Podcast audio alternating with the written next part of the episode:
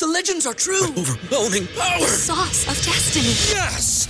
The most legendary sauce has arrived as McDonald's transforms into the anime world of WickDonald's. The greatest flavors unite in all new savory chili McDonald's sauce to make your 10-piece Wick Nuggets, fries, and Sprite ultra powerful. Unlock manga comics with every meal and sit down for a new anime short every week only at WickDonald's. Ba-da-ba-ba-ba, go! At participating McDonald's for a limited time while supplies last. What's so special about Hero Bread's soft, fluffy, and delicious breads, buns, and tortillas? Hero Bread serves up 0 to 1 grams of net carbs, 5 to 11 grams of protein, and high fiber in every delicious serving. Made with natural ingredients, Hero Bread supports gut health, promotes weight management, and helps maintain blood sugar. Hero also drops other limited edition ultra low net carb goodies like rich flaky croissants and buttery brioche slider rolls. Head to hero.co to shop today. On Bears fans, Breeze Nation, what's good? It's your boy Pat the Designer back at it again. We got a lot of ups and downs to talk about today, but it seems that Justin Fields will not be starting per Matt Eberflus. Does, is, is that the right call? Are we going to have to see more from Justin? Or is this a simple, we don't want him to play against the Colts situation that he's in right now? Also, got to give you guys a little bit of an injury update on our own starting center, Cody Whitehair, which brings me quite a bit of concern. We'll talk about that. And uh, listen, Bulls schedule release, we got to get into that as well. All that and more on today's episode of the Windy City Breeze Sports Talk Daily. Hit that like button, subscribe to the page. We do talk Chicago sports daily, and make sure that you hit that bell so that you get notified every time we go live or just drop some fire content. Fire, fire, fire, fire, fire. Kid, what's good? What's good? What's good? What's good? Man, let's uh, jump into it, man. Let's jump into this uh interesting development. I know it's a late live for most people. So if you're sitting here rocking with us at nine o'clock central, you're Eastern, it's 10 for you. If you're West Coast, maybe it's a little better, but we appreciate you all nonetheless. We know we do this for you all.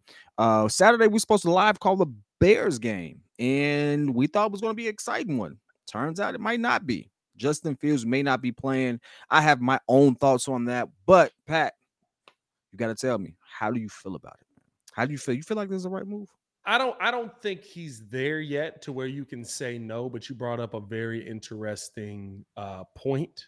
Um, not to take your point, but I thought that when you said it, it kind of made sense. And and it goes into what we saw at joint practice today, right? Joint practice was very chippy today.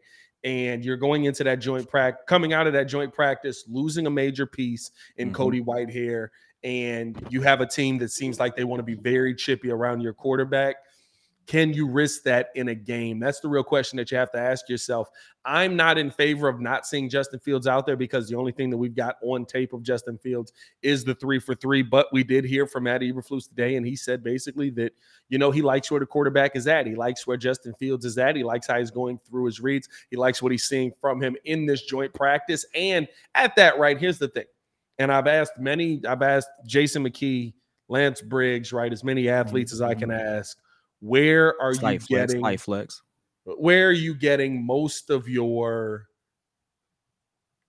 impact from in games like this? And he said the joint practices, both of them have said you you get more from joint practice than you get from this preseason game on Sunday because or on Saturday, I should say, because you're actually getting to see him go up against the the uh, uh, a real defense for consistent reps, getting up to go against mm-hmm. the number ones. And you know, if if you like what you're seeing from him, um, which it seems like Matt Eberflus did, I can understand why you would sit him. I personally would rather see him out there, but I mean, like Tommy Waddle talked about it on today's ESPN 1000. He said basically, like, listen, the the preseason is about you getting the order right? It's a dress rehearsal. It's for you to get used to being able to go in and out of a huddle from a sideline that's that's a real football sized field right? He's like that's really what it is being able to get organized being able to you know different things like that. So for me, I would like to see Justin Fields out there one more game. I think that it is important to see him get those in game reps, but it's not like we're not going to see him get in game reps during the season. And it's not like he's a rookie anymore. Justin Fields is a yeah. second year player or third year player coming in, and he's in the second year of this season. So I'm not losing my mind one way or the other on this. Got you, got you. You know what? I actually felt like it was the best move simply because we saw how chippy it got, as you mentioned, and as you alluded to. Uh, everyone is freaking out over that play. I don't think it was a dirty play, but I do feel as if that potential was there, and you've already lost a player on your, you know, first uh on your starting line. Like realistically, yeah, it's probably best to save that situation. Like I, I wouldn't put Justin out there simply because, you know, clearly there's some some animosity there that's going to carry over into Saturday nah, we're gonna avoid that. Now, come come regular season time, you can't you can't duck and dodge that one, right? You guys just face that head on. But it's no need for me to sit there and risk that today. No Yeah. need for me to do that at all. And so, from that aspect, I think it's the right move. Is it a fan favorite opinion? Absolutely not. Like we want to see Justin with DJ Moore. We want to see them with these real time game reps. We want to see more than just hey, you know, two, three plays, even though they were successful plays. We want to get a nice sample size so we can feel good rolling into the season. I get that. I love that. All that makes sense. But unfortunately, you have to protect your asset. And right now, like you mentioned, he's not, it ain't like he's a rookie, or anything like that. He knows the basics. You need to vet the rest of these players anyway. This will probably be a good game considering how how amped up it is now and the animosity there to really vet out who else you need to keep on your roster or not. Well, and I think that's the thing, right? Too like, and and let us know how you guys feel in the chat on the side as well. V Dog in the chat, Dimitrik in the chat was good. Shylanta in the chat, I like that name. Shylanta in the chat, what's going on, man? Uh, D Burns in the chat, Daniel Barry Sports Highlights in the chat, Stevo in the building. Stevo was Yup. good, man. Uh, but no, to me, right? It's here's here's the thing, and, and it- I guess here's the the only pushback that maybe you have. And I asked Courtney Cronin this. I said, what was her big takeaway from training camp? And she said, listen, I don't believe that Justin Fields has shown enough to not be playing in this preseason game. I think that he this is a game that he does still need to play in. This is a game that he does need to get reps in. I think now at a minimum, right, because of the situation that they're in, and we the, the injury update is uh, uh, um, that basically Cody Whitehair possibly it seemed like from what I'm hearing, it could be a dislocated finger. We saw him go off, he came back. If that's the case, though, you're not going to see him out there snapping footballs. You're not going to see him out there playing center probably for I don't know how long it takes for a dislocated finger to heal. I'm not gonna lie to you, what probably four weeks uh, uh, uh, in total. So you're probably talking about next week, week before the season, and the first two weeks of the season. Lucas Patrick is already hurt. That means you're down to Doug Kramer. And I guess my question in that situation is, if I'm down to Doug Kramer as my starting center.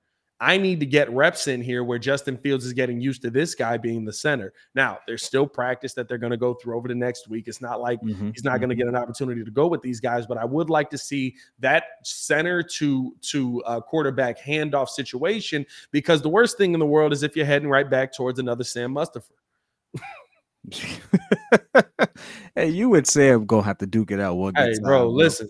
Courtney Like, told hey, me y'all talk about started- me and Kobe White. This man Courtney- be trashing Sam, dog. hey, listen, but here's the thing. There's actually a reason to trash it. And and the funny part is, right, Courtney, Courtney said when we first started the show, she was like, You kind of look like Sam Mustipher without the glasses. I was like, because we mixed? Like, what is that? Like, again, I can't. Like, just because we mixed, like I'm like only 200 pounds light lighter than my man.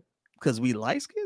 That what you Because we both light skinned. I felt discriminated against. No, I'm just playing Courtney. You know it's That's love. crazy. That is But no, I just I just feel like we're in a situation now where right like that Sam Mustipher wasn't good, but it's one of those situations where I want to see how you're able to how Justin Fields is able to operate with everybody that might be in there. And it seems like we could be heading towards Doug Kramer possibly being in your starting lineup as your starting center. I love the hometown effect of it. And, you know, hopefully he's able to turn into something. But it- it- it's like I said last year, and this is a very different injury. Um, this is this is a hand injury.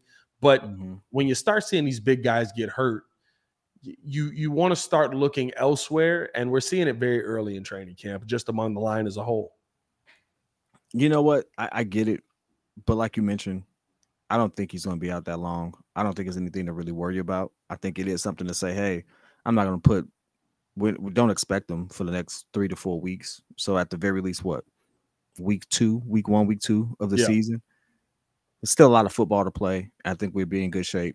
Uh, I know the funny thing is, and the the easy thing is for us to overreact a little bit because we're used to something going wrong in Chicago. When we got a good defense, the offense struggles. Get finally get a good offense, then we don't have a or finally get a QB, we don't have a line.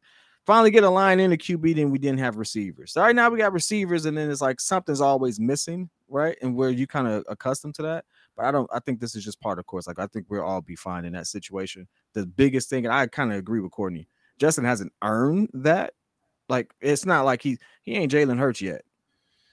Like he didn't earn the right to sit there and be like, yeah, he ain't playing this game. So yeah, but you know what? I think it's also a thing where like every coach does it a little bit different, right? Every coach, right? Like, like listen, playing Russell Westbrook into the second Russell Westbrook, Russell Wilson into the second quarter for Sean Payton the other day after he had been hit four times was dumb. Like I get what you're trying to do. Like, oh yeah, you know, I'm a I'm gonna leave you out there until you go out there and make the right play, until you make a good play, until we see what we're looking to see from you. But that's stupid. You want to know why? Because the second that Russell Wilson gets hit, it's over. So I think each coach has their own, like the season is over, by the way, is what I mean. But like I think each coach has their own way of doing things. But it's tough, right? Because and, and we can get into this a little bit today. What we're hearing from joint practice is that the Justin Fields looked good in team drills. Justin Fields came out and balled out and had a bunch of plays where where he absolutely was was you know cooking in 11 on 11 uh 7 on 7 he was doing well finding guys downfield for touchdowns consistently um, this sounds like the defense looked really well. It sounds like the Bears are finally getting themselves into form, and that's what you like to see. That's what you like to hear from from you know these joint practices and stuff like that. And if you're hearing that from the joint practice, what more are you going to see in the game? Right? Even if you lose the game, it doesn't matter. No, it doesn't. So I, I think that that's probably more of a reason why we we're seeing Justin Fields sit in this situation. Unless the only other mm-hmm. thing that I could think is maybe they're going to treat week three versus the Buffalo Bills as the major week where you play Justin into the second half. But this is not Justin Fields only playing a couple of plays. Justin Fields is not playing.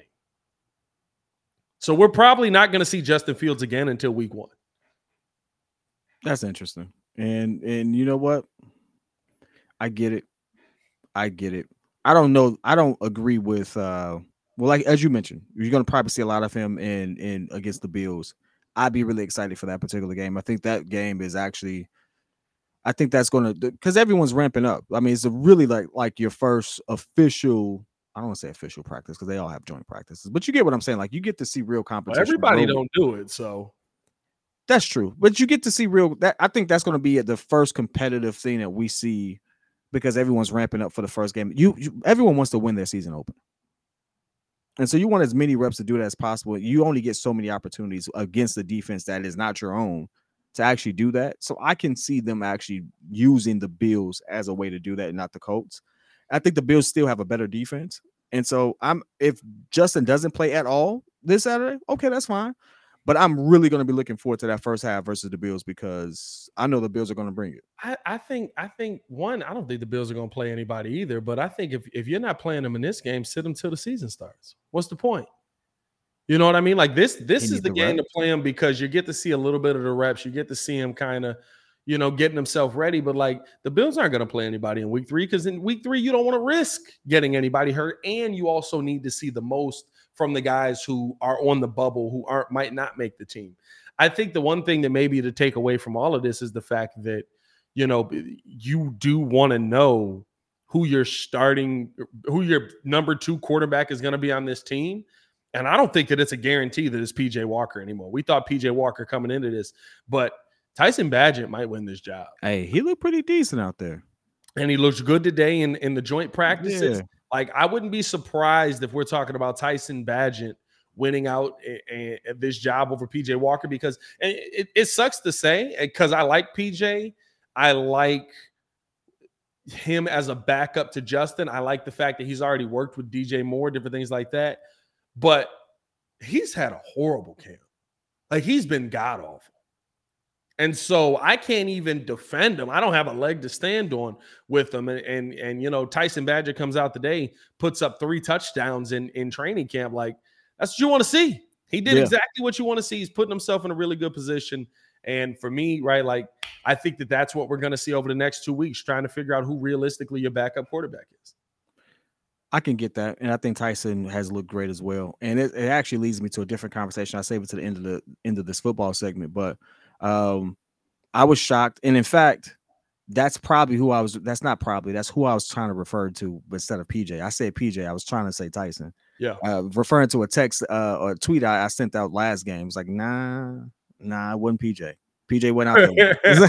I went back and looked. It wasn't PJ at PJ all. That's not horrible. the play I saw. That's not. PJ, it, it it's tough. He's he's been awful in, in all of camp, and you want to see him be successful because realistically, right? Tyson is a is a rookie. Yep. He's trying to figure out where he's going to go. I think at a minimum, you're probably letting go of Peterman. I do think he's going to be a part of this team, but I don't think you can go into the season feeling confident with PJ Walker as your backup quarterback. Now, listen, I don't feel confident with Tyson Bagent as my backup quarterback either. I hope that we don't get to the point where we have to utilize our backup quarterback, but I don't feel that way. I don't think we're in that era anymore. I don't think we're in the era where we can look at our third string and say, "Well, we ain't gonna get nothing from him." Like I don't. I think we're coming out of the era where there's two. There's a lot of talent, just not enough opportunity. Justin ain't. Justin ain't did nothing from a throwing perspective to sit there and say, "Oh, he's leaps and bounds better than anybody else on this roster." Nah, he have. You can see it at camp. You can see it. No, yeah, like hundred percent. Like you could tell, just be like, oh, Justin's not in anymore because I ain't seen a pass get completed in three passes. Like it, it's it's a it's a large gap, and that that's the Do one. they the all one- get the same opportunity? yeah, yeah. You run the ones, the twos, and threes. Like they're not. You're not sitting there like giving Justin. You're giving Justin more rep. You're giving Justin reps with the one, but everybody's getting the reps. You know what I mean? So everybody's getting work in there. And, and Tyson Bagent has he hasn't looked amazing either throughout the entire camp, but you could tell like he's built every day. PJ Walker's just looked terrible the entire time. It's just like, oh man, he missed that pass. Saw that coming. Bagent, um, that kid on the Cleveland Browns. What's his name? Y'all know what I'm talking about. Deshaun Watson. No, he's his backup, young kid. Uh oh, you talking about Kellen Mond? Is that Kellen Mond? No, he he he, he probably should replace Kellen Mond. Uh, he's the third stringer. I'm, I'm sorry, dog. I, I- I don't really keep up with backup QBs a ton. Josh Dobbs. No, no, no, no. Is it the Browns I'm talking about? It has to be the Browns because I just I just did something Let's on see. the. Yeah, Josh Dobbs. Uh, it's not the Browns then. Are you talking about the Eagles? Talking about the Colts? What's Gardner Minshew? What is this full name? Dorian Thomas Thompson Robinson, DTR. That's what he's saying. That kid got it. That kid is nice. Yeah, but see, I think I think the thing is right when you start having. I'm not trying to go too de- deep into backup conversation here. No, we're like, not going. I'm just saying, like, I don't think we're in the era so much where I'm like, hey, you know, if we get there, it's like one, I ain't seen too much. Like, you could see the difference, but it's like, I think we're slowly but surely getting to an era of football where you're there's a lot of talented people who just don't get starter opportunity. Like, I think we're slowly getting into that era. Whereas before, you had your starter, and it was like, who the heck are these guys? Yeah. Like, I and I Eh, think I don't know about all that. It- I think at the end of the day, the number one defense is when they get a chance to game plan against you, make life a lot harder. Yeah, but now you get to game plan against starters, and there's there's there's the elite of the elite, and then there's everybody else. And realistically, I've been saying this for long. There's only four people who, no matter what you throw at them, you're going to still have a tough time. Everybody else has a really really tough time outside of those four people. It just it just is what it is. And I, I like I said, we have to totally change the way we go about our top 10, top 15 QBs because from five to 15, they have a whole lot in common. And i we've all seen them struggle massively against the right defense. So, like anybody can get it at any time. Like, I think, I just think it's just the talent in the league has progressed, and we're getting to that era where, like, yeah, defenses are better, QBs are better. Like, yeah, like I, I that's how I, I- feel about when I, I, I look don't at it. know. I still think we're in the era of you got good, you got great, and then you got okay. And okay is not to cut it, right? Like an okay quarterback. I think Brett Favre was talking. That was the one that said he said an okay quarterback can uh, throw a football through a door frame. A good quarterback can hit the doorknob. your your elite quarterbacks can hit the keyhole. Hey, you all call an okay quarterback the epitome of mid, and there's a lot of okay quarterbacks on the top 100. Yeah, but you got to take error into account too. Offenses weren't built the same. No, I'm talking about top 100 this season, rolling into this season. There's some lot of- people on that list that be like, okay. a lot of okay quarterbacks on the top. I mean, 100. Justin made the top 100 as the only bear to do it. Was he the only bear this year? Yeah, he was the only bear to make it. I don't know. I just it's it's one of those situations where, like, for me, when I look at what what I want to see on Saturday now, it, I wanted to see Justin Fields in the number one offense do more than just three screen passes. Now, granted, I know that the offense is going to do more, and realistically, they're probably not going to do more than a few screen passes to get you down the field. Um, but coupling that with what we saw today in joint practice, and it sounded like joint practice went really well for the offense outside of more injury concerns. You know, they're they're they're packing it in. They're getting things ready for. Oh, I'm watching them right now. This is the dude you're talking about? Oh, he is nice. Oh, he just took off. How he just get out of that? The Cleveland hey, Browns buddy got right now. it, bro. I don't. Even, when I saw him, I was like, that ain't Deshaun Watson. Like, Oh no, this ain't him. Then this ain't him. I don't think his last name long enough. This dude don't look big enough to be in the NFL. But no, I just I, hey, DTR not. don't look big enough to be in the NFL though. I I'm. I'm not um I think that now it's just right. You you're Matt Eberflus is basically saying we're looking to fill out our roster. We're looking to pack it in, fill out our roster, get to the regular season healthy. And it's because of the situation the Bears are in. Right now, you look at this Bears team, uh, day two of practice underway. Bears not participating. Eddie Jackson, Jaquan Brisker, Chase Claypool, Tyler Scott, Tremaine Edmunds, Velus Jones, Lucas Patrick, Trestan Ebner, Josh Blackwell, Demarcus whoa, whoa, whoa, outside of three I'm out, people I'm that I listed on that list, everybody that I just named has some sort of role with this team. Hold on, hold on, hold on. Mm. Really back in. Hold on. Why Bayless Jones ain't playing? Practicing. Probably tweak something. Fam, he need every rep. Fam. Fam. No. Hell no. Hey, this? No. No, absolutely not. No. No. No. Hey, what he tweak? What's wrong with him?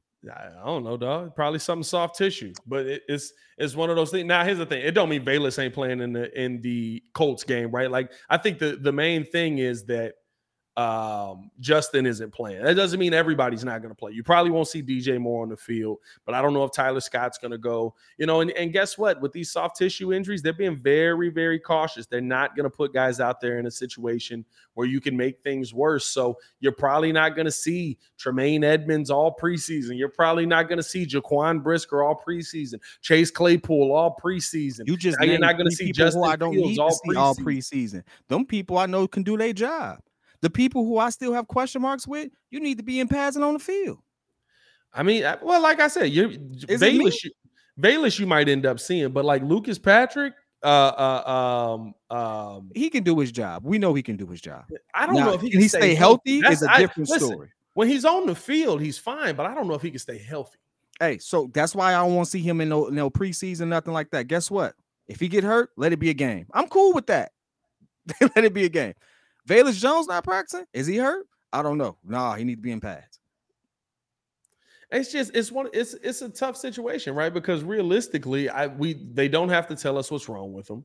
So we're not gonna we're not gonna get it told to us what's going on with the, the with the team. We're not gonna get told to us, right?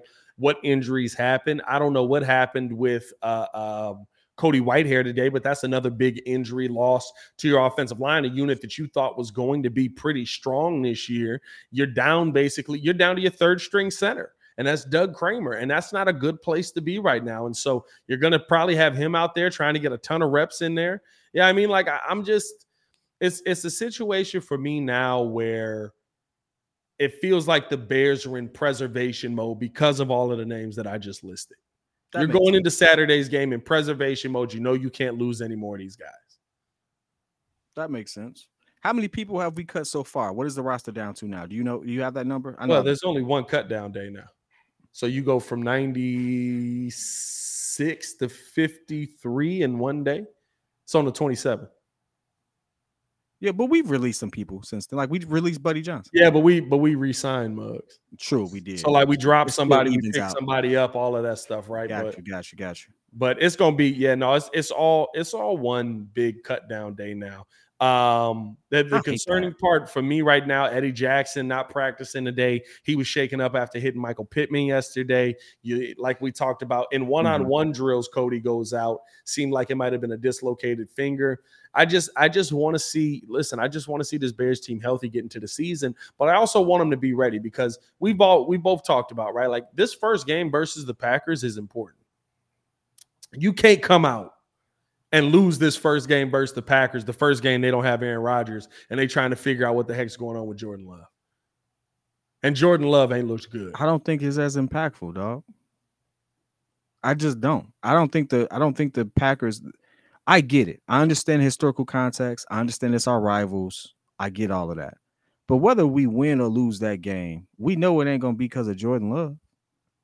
Like we know Jordan, like we know we know what it is. Like ultimately, I'm just not concerned about the Packers. What should I be? That's I mean that let's save that for the second matchup. I think the second game we play them it's way more impactful than the first one. Way more. Uh, it's for me. That's just person. I think that's how we should look at it. When you look at who we play afterwards, we play the Bucks and then we play the not the Bills but the Chiefs, right? Yeah. Those two games are way more important than playing playing the Packers. Now I get it. The division, you want to make sure all of that. But Well, and that's the problem. It's basically a double loss, right? When you lose to the Packers, you don't just lose to the Packers. The Packers win. Now they start off ahead of you in the division. division. You don't want to put yourself in that position. I, I think it's not only important from that standpoint, but also from a momentum standpoint. Guess what? If it's one on one, or or if you go go into that Chiefs game one and one because we beat the Bucks and we lose to the Packers, uh, you you're heading towards one and two. I don't feel great about being able to go in there and, and dominate the Chiefs, even with Yannick Ngakoue on that defensive line creating pressure, because I've seen pressure be created by a lot of teams versus Pat Mahomes, and he still kills them. I think that it's a tone setting game. You you go out there versus this Packers team, and and that's a game where you're setting the tone and you're setting the the theme of your season. And go back to that 2005 2006 season, or I'm sorry, 2006 2007 season where the Bears go to the Super Bowl. And I'm not saying we're going to the Super Bowl, but it's a it's a game for me where you get an opportunity to okay we win this we're going in against a terrible bucks team we could be two and one going up against the the uh, coming out of that uh, uh, kansas city game or you win those two and somehow you find a way to beat kansas city now you're sitting three and oh and you just beat one of the best teams in football i think that is i think that's a that's how you start your season off with the right your right foot forward you got to beat that packers I like Matt's comment just because I can tell he's new to the show. Um, but he's right. You know, maybe a true diehard football fan has been watching since the 80s would absolutely agree with that. And it's cool. Uh, those same football fans would also sit there and admit that they were 22 and 5 against one particular guy. Oh, well, what's Brett Favre's record against us? It's it's pretty much on par with Aaron Rodgers. on par with everything else, right? So realistically, the allure and what we're aiming for, if your biggest thing right now rolling into the season is no matter what, let's just beat the Packers, you aren't a true fan. No, I think Our it- goals and aims should be start- bigger than beating the freaking Packers who don't even know what the heck is going on. They don't know what's going on there. If your only goal is, hey, we need to beat the Packers, move on. It's big, it's bigger fish to fry in the freaking division. Not, not- Hey, beat Detroit. How about that? Let's beat Detroit. Let's beat. well, here's the let's beat thing though. You can't you can't put yourself behind the eight ball by losing to the Packers. Right? Like that's that's the thing. You've got two teams in your division that probably are going to be a lot more competitive. The Packers are and, and the Bears right now probably bringing up the rear. If you want to put yourself in a good position, losing to the Packers ain't the way to do it. You Hey. got to start, no matter who it is, starting your season off 1 and 0 is important, but starting your season off 1 and 0 versus a division opponent that puts them at the bottom of the division is way more important than any. Like if you lose to the Bucks, you lose to the Bucks. It is what it is. But if you lose to the Packers and they oh, they're 1 and 0 ahead of you, now you already putting yourself behind the eight ball in your division. Now you got to fight your way back. I get it. Totally get it. Totally get the logic behind it. But there's a chance you lose that game.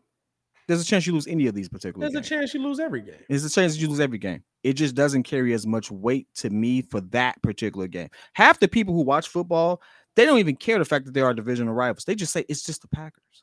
They just want to beat the Packers. That's it. They don't care about what it means in the standings, and anything like that. Half the people you talk to, especially from bar to bar in Chicago, don't even think that way. They Well, don't. Yeah, I mean, they, they- you them. still you still want to be able to beat your rivals. Like, I mean, Yeah, uh, no, I get you. what's We- wrong we- with that? we're splitting hairs on that part. The the thing is, we looked at our schedule and we saw a bunch of teams, and we were like, we got a real chance to beat them. If we can beat those teams, now we have now we're having a totally different conversation. If we can, if we lose to KC, now everyone's gonna say, "Oh, it's, you lost to KC." But if you lose to KC and it's by a field goal last second, you're like, okay, wait, we almost beat KC. That's a different thing. But You that doesn't mean the- anything. You lose to the, the that doesn't again, mean anything though. If you lose the KC and it, it means something if you lost to the Packers. Like that's what I'm saying. Losing to KC, you you lost the game. It's one on the loss, Chicago. It doesn't help anybody ahead of you though. I. Do you think that the Packers are going to be in in any situation to lead this division? I think that the Packers are in a better situation than people think that they're in because they, outside of having Aaron Rodgers, who is a big part of what they did, they still have a really good run game. They still have, They have a good run game. in theory, what should be a good defense. We'll see if it actually gets, you know, utilized uh, uh, the right way. But they got a lot of first round picks on that defense that if they start to pan out right. The pa- the Packers have become the conversation we've had about the Bears our entire lives. That's literally what happened in Green Bay. Like literally, it's like if the quarterback doesn't screw things up, they've got a run game and a defense that can absolutely help them win games. Well, Pat, I'm glad So you said our entire lives because our entire lives they've had two guys, and those two guys are amongst the best of the best in NFL history. It's Yeah, like in our time, like our lives, particularly me and you. There's been two guys.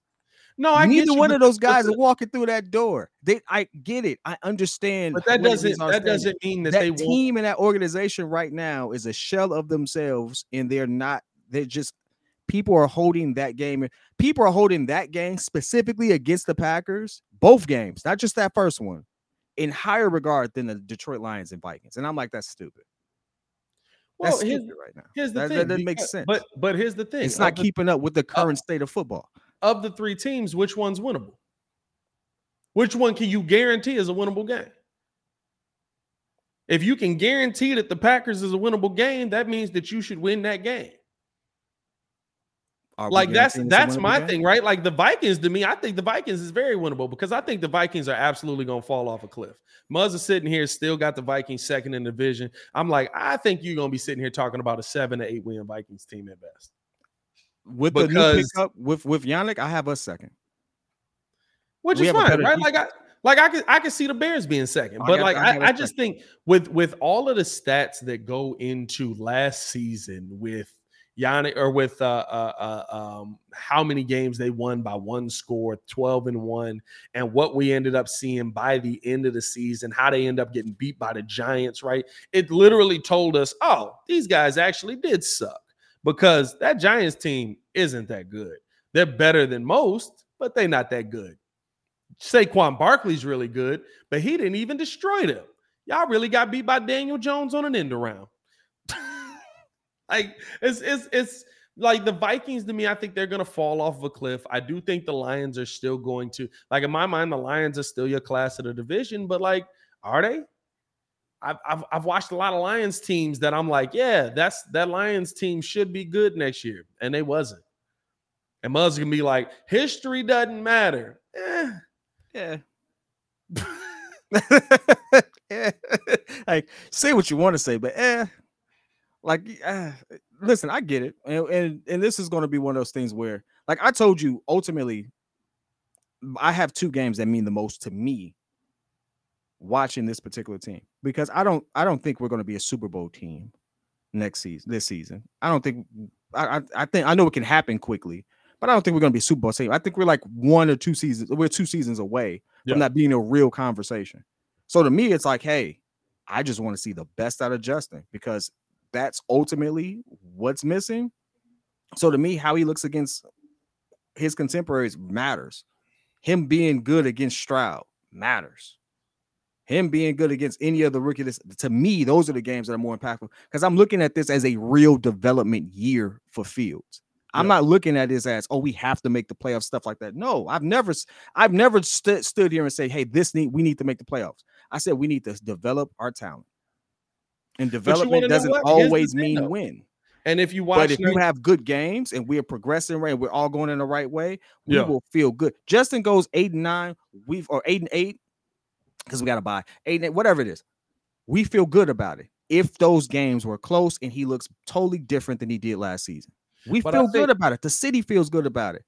If we go 12 and four, but he looks worse than Mitchell Trubisky, we're like, yeah, we're 12 and four. yeah, We don't have a QB. Yeah. No, I get you. But but here's here's my thing with it, right? And I think that this is if you watch 1920 Drive today, this is the one thing that the, the number one nugget I took away from it. Um the Bears' goal this season is to win the division.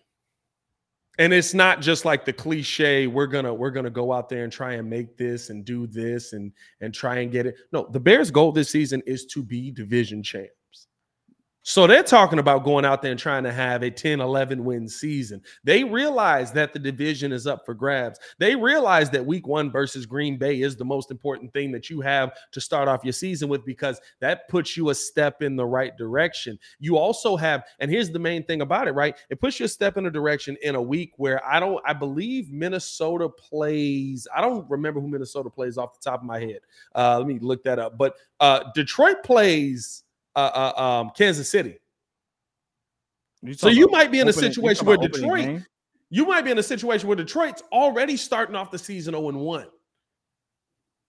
Vikings play um Vikings play the Bucs game uh week one. They play Eagles week two. Chargers Vikings- week three. Vikings should beat the Bucs.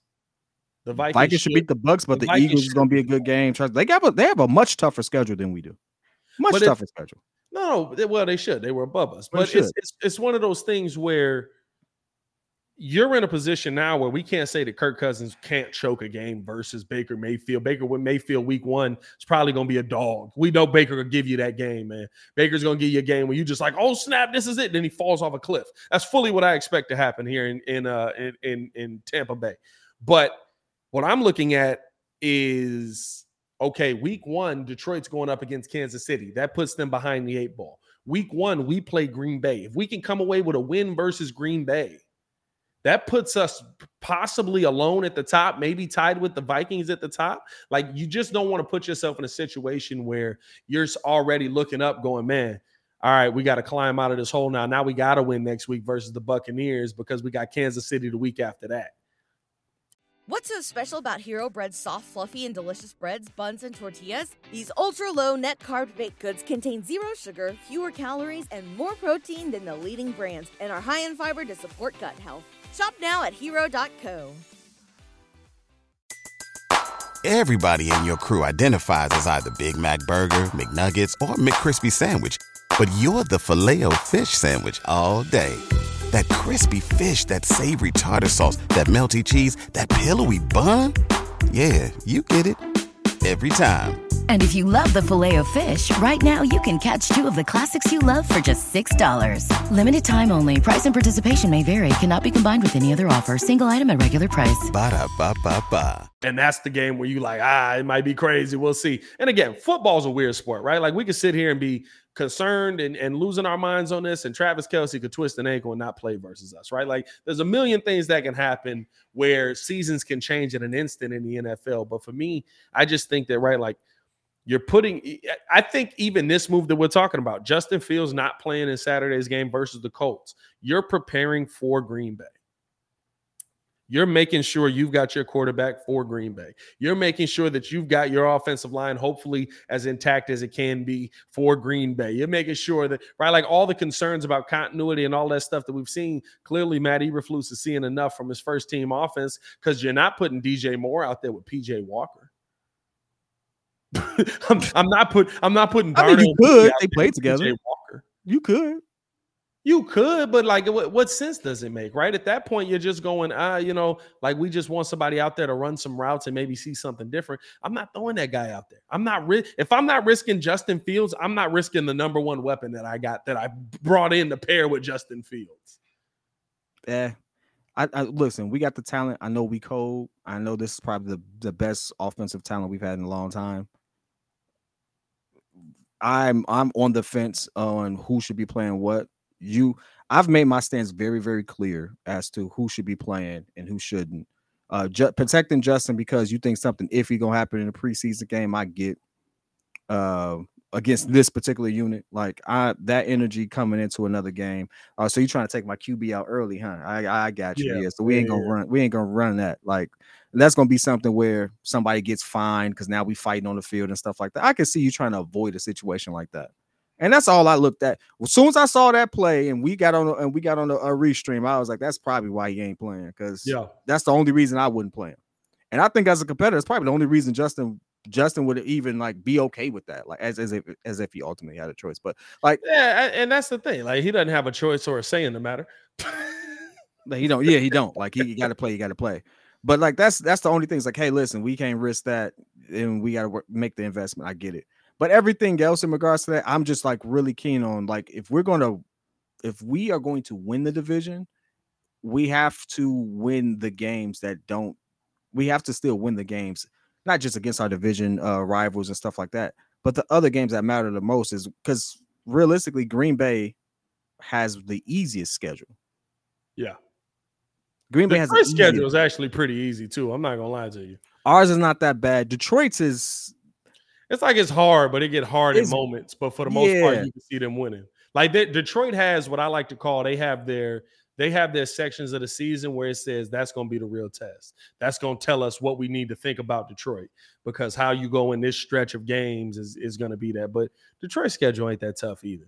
looking at looking at the Packers, the hardest games they got probably against us. Well, Chargers, Chargers. Yeah, they Probably do. against us. like probably against us. Like I, it- is what it is. You know, like Yeah. uh, but that's also the expectation for that team. Like, like let's be clear. The Packers make the playoffs. Something miraculous happened. And that's okay. Well, It's I think that. I think that's the thing, right? Like people have the Packers at the bottom, and I can see the Packers if Jordan Love is god off when he's just throwing picks left and right, being at the bottom. I can see them being you- one did the you see the practice? hundred percent. But here's the thing: He looked Out- bad on tape. outside of Jordan, How bad you think he looked in person? but here's the- he looked bad. He look looked trash bad when I could tape, doctor dog. How'd you look in person? here's my here's my thing though. I That can rem- looked I- real. uh, just just like just like Kirk Cousins, right? I can if I don't believe in you, I can remove you from the offense without removing you from the offense. Or just like Jimmy Garoppolo at times in San Francisco, or just whoever it is, right? Like I can sit here and say, you getting 15 passes in this game because you're not going to screw this up for us. We're going to find a way to win without you, but you need to be able to throw this deep ball when we ask you to do it because this play is going to be so wide open. I wouldn't be surprised if we saw that. And outside of that, everything else is the same. Like everything else on the Packers team outside of that is the same. And there was times even last season where Aaron Rodgers just wasn't clicking with Romeo Doubs and Christian Watson. And so he was like, I'm we're not we're not gonna throw the football as much. So I wouldn't be surprised if now I think it's highly unlikely that if they try and sit there and have Jordan Love drop back and throw the football 25 times a game, that you're gonna win a ton of games. But I wouldn't be surprised if the Packers found a way to engage that running game and make that the focal point of their offense. But if you do that, right, just like with the Bears over all these years, you have to have an elite defense. And and the one thing that we ain't seen is the Packers with an elite defense yet. and that's that's the one thing I, I I want people to understand. Do I want? I'm I'm not because people gonna take this and run with it like I do with a lot of stuff on the stupid show, right? I gotta clarify some stuff. I want us to beat the Packers. However, the real test and real purpose of this season, if we know that the chances of us winning the Super Bowl ain't all that great, is development. Development. What does that look like? Hey, some some like some fluky stuff can happen and Green Bay could win. Like, so I'm not so much tied to that win loss column as I am to the development of my players. And when you have that mindset, and I, I know it's different and people don't want to hear it. Oh, well, so what? This is kind of what they think of on a higher level, which is why you have GMs that'll be there with like horrible seasons, and all of a sudden they, they really you're looking at what pieces do I have, how they're developing, and all right, now what's missing to get to the next level. We're trying to evaluate three key pieces here. One, we're evaluating, believe it or not, you're evaluating your coach because we ain't had a good one. Matt Nagy had hit was like lightning in a bottle, and then once he got figured out, that was it. We're still evaluating Eberflus, like we really are. Yeah, you're evaluating Justin Fields. You really are. Newsflash: Don't work out. You think he's still going to be here or still going to get the same? No, they're not. That's not how this new NFL works. You're evaluating those, and now you're really evaluating some of the money you've invested on your defense. You got we got a lot of one-year deals that makes us feel really confident. You're evaluating that too. Like, is it worth bringing back?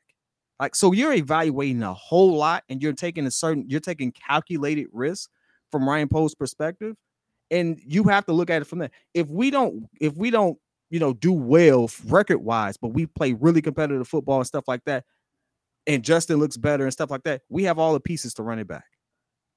Now it's about all right, let me resign these guys to run it back. It's truly evaluating from that aspect. Right. That's not a fan favorite, but that's literally what Ryan Poles has to do. He has to evaluate it from that standpoint because anything can happen on that field. But do I, I have the talent in there to get me to where I want to go? Are we trending in the right direction? If that answer is yes, you're going to see a lot of these people get their get re up stuff like that, and we're going to be a, a, a force to be reckoned with for years to come. If it's not, I'm in the right moment to blow it up because I got enough draft capital. I could do this, I could do that, and I, I have the cash. Cool. Let's let's just run it back, fire quick, and, and just retool it. That's what that's where we are. We're not in anything solidified because you ain't seen it. Any person in this chat that say, "Oh no, but we're here," shut up. You're lying. You ain't seen it. You ain't seen nothing to hold your hat on yet. It's a true development year. I think I think it's a development year from the sense of Justin Fields, right? But it's not a development year for the sense of what the Chicago Bears are trying to do. That's why you go get Yannick Ngakoue. Bears are trying to win. They said as much in, in 1920. Like they're they're trying to win the division. This is not, you know, we're trying to take this slow. We want to see what Justin Fields become. Of course, you want Justin Fields to develop while you're winning, but the Bears are not sitting here. You're not going to see the game called like we saw it called last season. Bet not. You know what I mean? Like you're not going to see the game called in the second half of games like it was called last season. And so for me, yes, this is a development year, but this is not a year of okay, if Justin Fields wins seven games, but he's a 4,000 yard passer and he gives you another 500 years, right? Like the team feels good about it. The the the team is telling you right now, I'm not worried about development. I'm worried about winning games. Justin Fields developing at that same time. That's great to see. And I'm glad. And, and, and it sounds like Matt Eberflus says that he's seen enough good things from him to not play him. But this team is worried about trying to put the team in a position to keep winning because at the end of the day, guess what? Like you said with Flus, Flus is is in a evaluation period right now. Facts. But let me and ask you something because you one, said something key real quick. So if Justin Fields doubles his passing yard total. He doubles his production and he wins four more games in that process. That's not a good season. No, you won seven games, but it's a good season for Justin Fields. You feel better about your quarterback, but you won seven games. Now, granted, I think that's their floor. Considering that we won three last time, I think that's mind you, but but improvement. But I, improvement. I'm, I'm talking about my QB finally looks like a QB I can trust. But the thing is, right? Why did We're you winning situations, and, and and again, we have. I mean, listen, if we lose against the Vikings, depending on how you lose, you you'd be like, all right, so we lost against the Vikings. Like the Vikings who went what 13 and nah, whatever they went. The Vikings. The Vikings aren't good. I keep telling us this. The Vikings aren't a good football team. The Vikings have an aging defense. They have a quarterback that has one option realistically that he trusts going to, and literally most of the time when he going to that option, it's just like he down there somewhere. like I'm just, I'm just. The Vikings are not going to be good this year. Their offensive line has question marks on it. Their hey Pat, I'm, I'm sorry. You sound like Charles Barkley. What? Hey, you know what? No, we actually tried this last season. Every time you said somebody wasn't going to be good, they end up showing out. Shut up. Nah, nah, No, I- you did I can- that. I That was can- you. I That's a can- that's a I Pat can- designer thing. I'm gonna go back and find. I'm not gonna do that work. Nah, but I, it was it was it was just Kyle Lowry. That was the only one that, that ever bit me in the butt. Kyle Lowry Hey, always cooked when this said man said Kyle trash. Lowry was trash. Next game, thirty. Hey, Kyle Lowry definitely put up like 35, 40 points on us. Hey, but that ain't my fault. Listen, I have the sumo. You can't guard Kyle Lowry, dog. Come on. Hey, dog. fam, listen. All I'm saying is there's evidence that the moment you say somebody's trash, they have the best game of their life. And you've said it multiple times. It's only Hey, 17, 16, hey, 17 games. I need you to shut up. nah, Like, it's it's it's a long play game, right? I said the Vikings was trash the entire time they was winning 13 games. I said it was trash the whole season. And then by the end of the season, Muzz was like, hey, they kind of trash. They just keep winning. All of a sudden, everybody was on my side. It was just, hey, hey they you kind of. can't be kind of trash and win 13 games, my G. No, I'm you can though. You can though. You, no, no, they, hey, they listen. was- they I get what you trying to say. No, they was trash. I get what you're saying, bro. But Bro, if I'm listen, down at listen, half, but I listen. keep finding a way to win, I'm not trash. I'm good. You want to know who also was down most of the important games and they still found a way to win? The Hey, bro, Chiefs. It don't The matter. Chiefs was down like every playoff, like like two both all playoff games. They was down at half, looking like trash. Nah, dog. They Hey, found a way to win. They got it done. single statistical category from last season outside of that win loss column says, I don't know how y'all pulled this off. Hey, hey, Cause, hey, hey, listen, listen, 'cause listen. y'all should not be this good. And if I'm Kirk Cousins, because we got Hey, hey, listen, that's what I'm gonna say. they won a game. They won a game off of what was it? A 65 yard field goal, bro. Like, like nah, bro. Nah, Come on, bro. baby. That means I got one of the best kickers in the game. hey, 65 bro, yards. bro. what you talking about? They Stop playing with me. cheeks, bro. They just found a way to win at the end of the day. I don't know how. Listen, and how they did it too. Like the record in one score, game, it, it'll never happen again.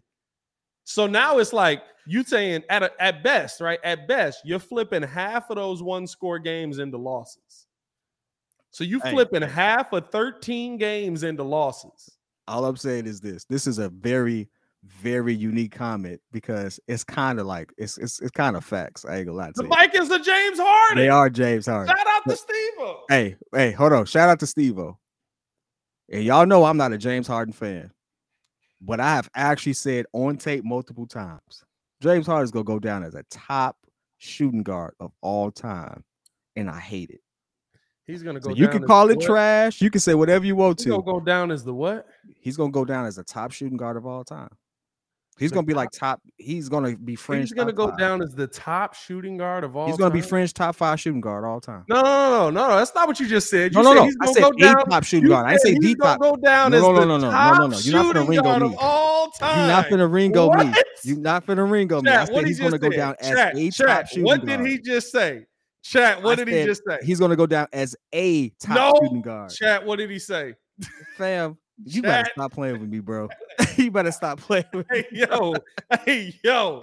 Bro, hey, I'm yo. wearing Jordans right now. You better stop playing with me, bro. Did he say Steve O saying you said a top? I, I heard the Thank top, you. bro. I don't know Thank about you. that one. Thank Now he will go down as a top shooting guard of all time. Hey, Lamar said you said the top. I don't Hey, know. hey, Lamar lying through his his Twitter fingers right now. Right, you bro, know right now. I run this never, you ain't never heard. I never. Only thing he and Michael Jordan got in common, they both black.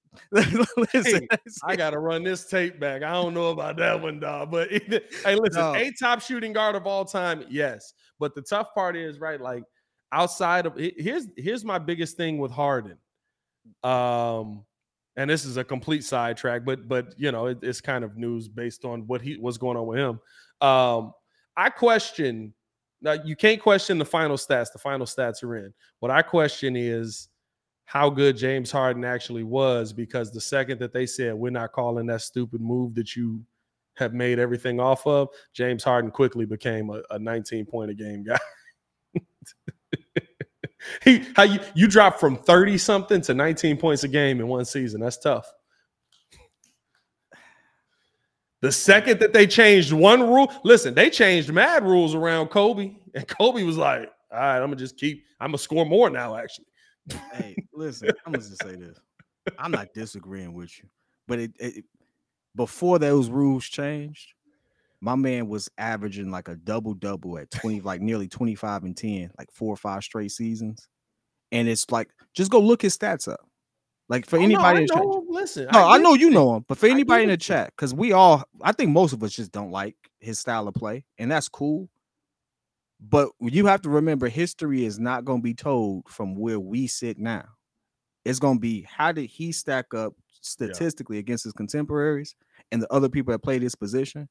And when you do that comparison, which is not fair, it's not fair because we know why his numbers look that way. You're gonna be like, "Dag, this man is gonna." Be Hey, everybody really went player." back. Everybody really went. Shout out to the chat. We got the best chat on YouTube, bro. Hey, Cartier said, okay, I just rewatched it. He said eight times. like Hey, David as long as y'all got my back, I bro, appreciate Hey, that. bro, bro, I thought, I thought, I thought you had a, I thought you had an AD moment, bro.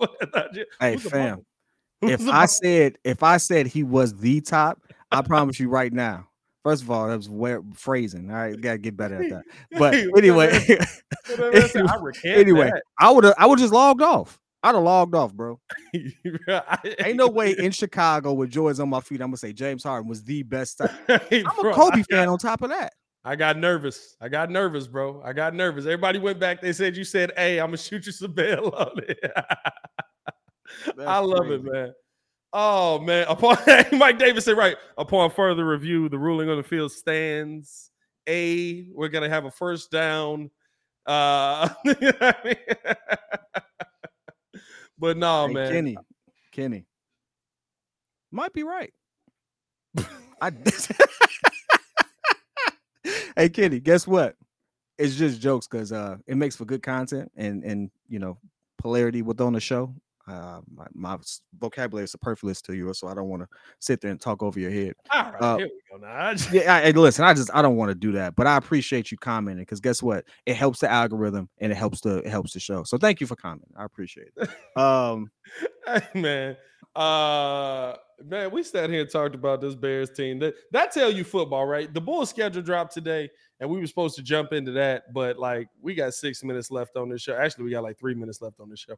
But uh, three Yeah, I minutes. mean- Pirate. Bull schedule came out. How you feel about it? it seems favorable if the point guard position plays out. Uh, that's how I feel. I, I saw Hayes say 45 games this season. What you think?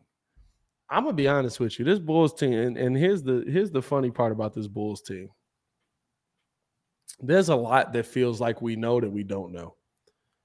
So coming into the season, right, we feel like we know exactly what P. Will is. Maybe we don't. Maybe AK's right. Maybe all of a sudden this is the year where he at least gets to being a guy that's 15 points a game. If he becomes a guy that's 15 points a game, that's a massive jump. It's only a three point jump on the stat sheet, or no, it's a four point jump on the stat sheet, whatever it is, right? That's a massive jump because all of a sudden I got 15 points that I can count on. I don't know what the heck Coby White's gonna do. I tell you what, putting up 55 in a pro am is kind of crazy. like, listen, I don't care who you playing. 55 is nuts. you I'm, like at a certain point, I'm gonna look at you and be like, I'm not gonna let you score this next, but I will foul you. So, like to me, right, like seeing that, you know, I feel better about what Coby could come into the season as. And at, at the end of the day, you know, there's there's a a a stark difference in this team at one position that I think is going to be the most important thing because of the position we keep losing. That's point guard. The guy we have in there is a true point guard, and he shoots 40% from three. And he's a dog on defense. I, I, I had said- a hot take off camera that I'm gonna put on camera. You got a what? I had a hot take off camera between you and I, just a personal conversation we had that I'm gonna Oh, yeah. actually put on wax on camera. Uh DeMar DeRozan is gonna end up trading. We mid, we mid with him. We gonna be mid without him.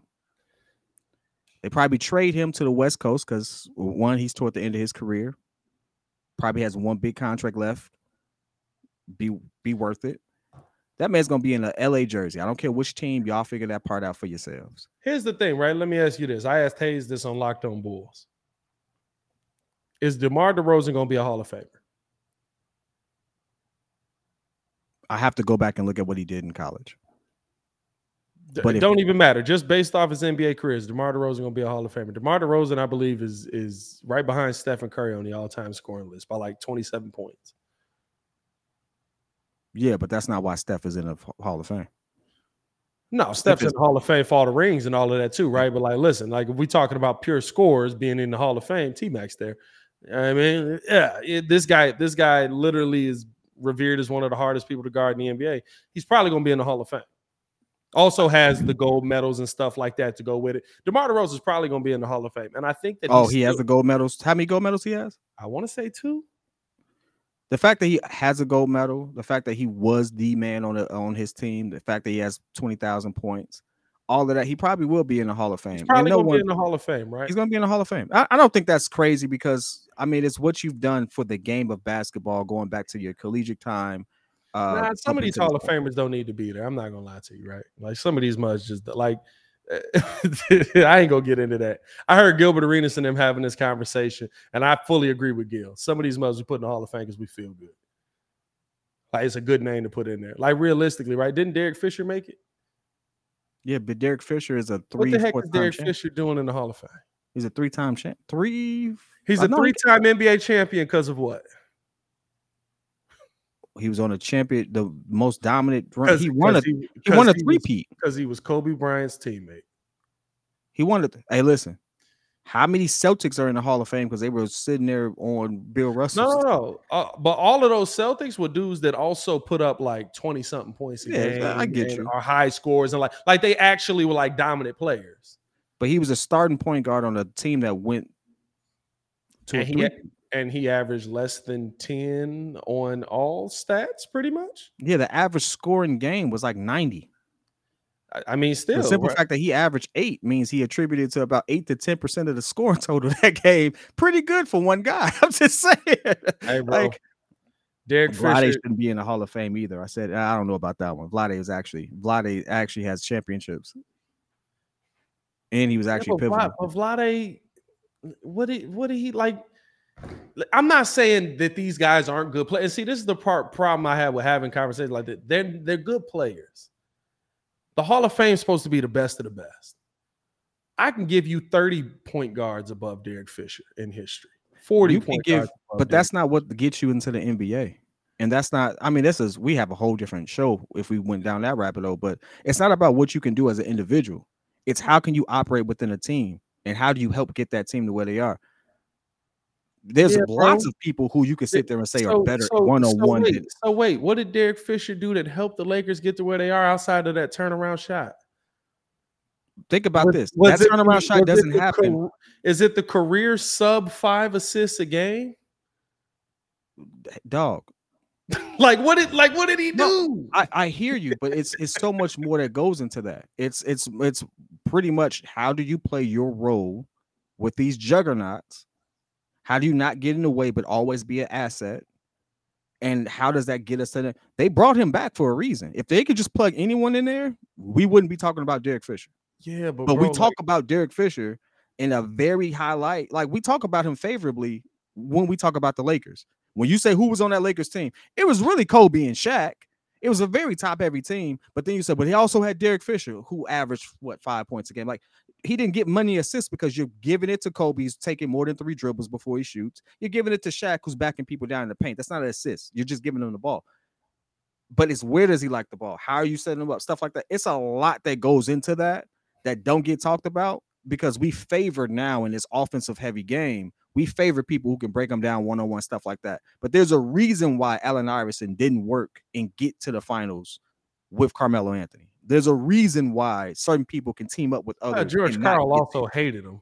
yeah, it- it's a reason why you can put together But some teams and it just but don't dog, work. Here's the thing: It takes you a lot to make it work here, like you- that. You, can sit here and tell me about his leadership skills and all of that. That's still he's still not one of the best point guards of all time. And guess what? He, I mean, Derek Fisher. I thought Derek Fisher wasn't in the Hall of Fame, but I was like, he might be. Like, but but no, like Derek Fisher's gonna be up for the Hall, ain't he? Ain't he coming up for the Hall? He might be. Like that's what I'm saying, right? Like it, it- like you can't.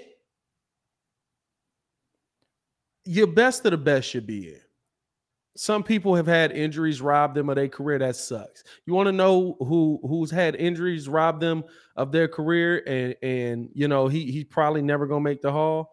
Is uh, uh, uh Sterling Sharpe. Sterling Sharpe, one of the best wide receivers we've ever seen. Oh, Sterling Sharpe should make. He played. He played five. Sterling Sharpe not gonna get in the Hall. He played five years. He's not gonna get in. Mm, true. Play five six years. He's not gonna get in. Like the best of the best get in. And unfortunately, that means you have to have the best of the best accolades, but that's not the case in the Basketball Hall of Fame. We just put Muzz in. I don't think so. I said that even with Yao Ming. I was like, Yao Ming was dominant.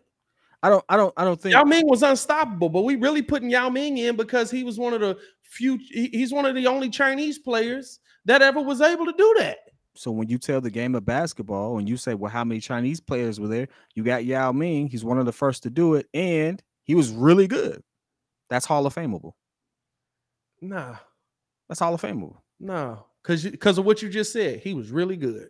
Hold on, hold on, hold on, hold on. We live, so I, I ain't gonna do that. I ain't gonna do that. But there's a certain argument that we had where a, a historical name was mentioned in a different sport he broke a color barrier, but statistically, probably wasn't better than most of the people he played against. But he broke a color barrier. Broke the color barrier. Talk about Jackie. I ain't. I'm not saying nothing. I'm just saying that he broke a color barrier. I ain't well, saying I mean, no. no, Jackie was great. Was great though. I'm just letting you know. Jackie just the the only thing I always I, have said this on the air before. My my uncle said that Jackie Robinson wasn't better than half the players in the in the Negro leagues. My uncle played against him. He just said he was the only person that was going to sit there and take white people mess. Like that's that's that's why he they chose him. He my uncle basically said and my uncle played for the Birmingham Barons. My great uncle, he played for the Birmingham Barons. Man, hold on, I ain't never heard this story day in my life. When you gonna sit there and you gonna say that ten o'clock at night when you should be on your way home? Hold on, what the heck? Oh, I got a whole nother show to do from the studio, so it don't matter. But no, yeah, no, Jackie, my, my uncle told me that he said he said well he said in much more explicit way, but he said that Jackie Robinson was good, but he wasn't the best players of the Negro leagues because they they were better players, but none of them was going to sit there and take the abuse that Jackie went through. They was going to fight back. So you couldn't have that if you were trying to break the color barrier with a player like that. I think the simple fact that DeMar has 20,000 points. I don't even know how we got down this road, right? Like I was I was asking this for a whole Bulls reason and somehow no, we got the so, Jackie. I'm, tying, I'm tying it back. I'm tying it back. I'm tying it back. That's uh, what a good co-host. Thank you. Right. Thank you. So here's the thing: DeMar DeRozan is gonna be probably in the Hall of Fame. The question that was gonna come after that was. Come on, dog. We be we be on a tangent. The question hey, this is what people come to see. This is how the show got started. Facts. This how this how we do. No, the question I was going to ask after that was right. Like, I believe that Demar Derozan could play the style he plays for six more years, seven more years. Like legit, like just because it's mid range, like he's gonna pick you apart. He could play that style as long as he wants. If you can find the right combination of pieces, why do you move on from DeMar? If you can find right, if all of a sudden all you need is the point guard position to do it, why do you move on from DeMar? Because you're making yourself worse. I don't think that the Bulls are going to do that. I don't think that AK is going to do that realistically because we didn't see them do that with players that they probably should have moved on from because of injuries and all the other stuff that went into it. And that team just won a championship. The reason you do that is because of the decisions your your uh, GM made.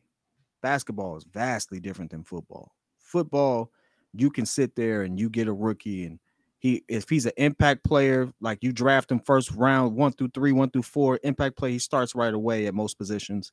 Uh, except for QB, they may sit for a minute. Um, but in basketball, top 10 picks, stuff like that, they get drafted. They're expected to develop at a higher clip. They're expected to to to perform a lot faster. Right now, you you've drafted most of our team is under 30 from the key pieces that we're looking at. All of our team is under 30 outside of Vooch and DeMar. Outside of Vooch and DeMar. Well, and, and Torrey Craig now. So so right now, that's what that's what you're looking at. You're looking at why would I move off of him to get younger pieces to fit my new timeline, to give myself a little more wiggle room? Because we're not gonna go from not making the playoffs to championship. We're not that organization. Has it happened before? Name it. I think it. I think somebody's gotten close. Whatever. It's a one-off. It doesn't happen often in basketball. This is basketball is truly. If you're going to develop a team, it's going to take a few years, unless you do the super team route. So it'll take a few years. So now you've signed Zach. You've got Zach here. You got he got his money. You paid him. You've drafted a young uh uh small forward. You have younger pieces. Andre Drummond is still under 30, by the way. So Yeah. like you have enough young pieces there. Was all right, let me take these people and like let's work with that. So I would move him because one, his contract is up. It's a contract year, 27 million. He's gonna he's gonna want to re-up. Are you gonna tie yourself to him for two, three years in his twilight years where you don't know when the fall off is coming? So you gotta hedge your bet. I'd rather go get a young. I use him to get a younger point guard. I I use D'Angelo Russell. I said D'Angelo Russell as a point guard on the Bulls would, would actually be good. Nearly 40% from the field, 17 points a game, six, I- seven assists a game. He's played with other stars. He's played along Anthony Edwards. Like he he can play with a system with another person and not expect to be the guy. Zach is our clear guy. That's why I said that. Now, do I think it's fair that older players are getting treated that way? No, I don't think it's fair. I don't But think it's fair I- that Russ is treated that way. I don't think it's fair that James Harden is going to be treated that way. But DeMar is going to get treated that way too. Eventually, it's going to happen. I- don't think so because here's your problem: your team's not old. The two old guys on your team are Demar and Vooch. Vooch just re-upped. Again, Your team's not old. Like the pieces that you need to pan out are all still under 24. Like not even under 25. Like they're under, they're all under 23. hey, I'm I'm not disagreeing with you, but I'm saying you have to look at this as a contract year. I think DeMar is going to be worth more than we are going to be willing to pay him. But the the difference is now you also have to look at the percentages. How much of the, contract is he going to take up, right? Like realistically, Patrick Williams, if, if AK re-ups on him, is going to make 20 to 25 million dollars a year because it only eats up 10% of your cap. And that's not that's not bad. right? money. Like it, like that. it- we we can't think it like Demar in a right year where Jaylen Brown's gonna make 63 million, Patrick Williams making 25 doesn't scare me. No, and, and and it shouldn't, but it's it's one of those situations where now, right? Like I just think that the the situation that you've laid out, trading DeMar DeRozan doesn't get you closer to that. It gets the the other guys more reps, maybe, but I think that you know you're heading toward a situation where, and it's not to say I, I'm totally against DeMar, right? All offseason, I've said if you were going to trade anybody, trade DeMar, but I think that's contradictory to what AK is doing. Think that's contradictory to how AK has built his team. You brought back Coby White, you brought back Ayo Dosunmu, you brought back Nick Vucevic. AK believes that the team he put together, for better or worse, is a good team. We just need a point guard. You went and got your point guard. Now, I think that if the I don't Bulls- think we've we've solidified our point guard. I think if the Bulls are in a winning situation this year, they're not going to change nothing.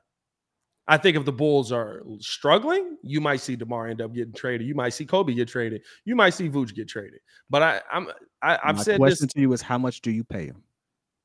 You know much- what you know what his extension is, or what his extension could be worth. Do you think he gets that back from the Bulls? My my my commentary is nothing about his play. It's will the Bulls pay him what he's actually worth? Because we're talking about someone who rivaled Zach LaVine in production. You see what Zach just got, Yeah, and we all said he was worth the money, and he was. yeah. But here's the Is thing: Is Demar going to get that same bag on this same roster with this same regime? Demar's not going to get the same years, but I would give Demar that same bag because it's not that much percentage wise. Zach LaVine's max contract is one of the best contracts in the NBA right now. Absolutely. So I would That's all he absolutely. could. That's all he was eligible for. That's all he was eligible for. But it's one of the best contracts in the NBA right now. I'd give it to him.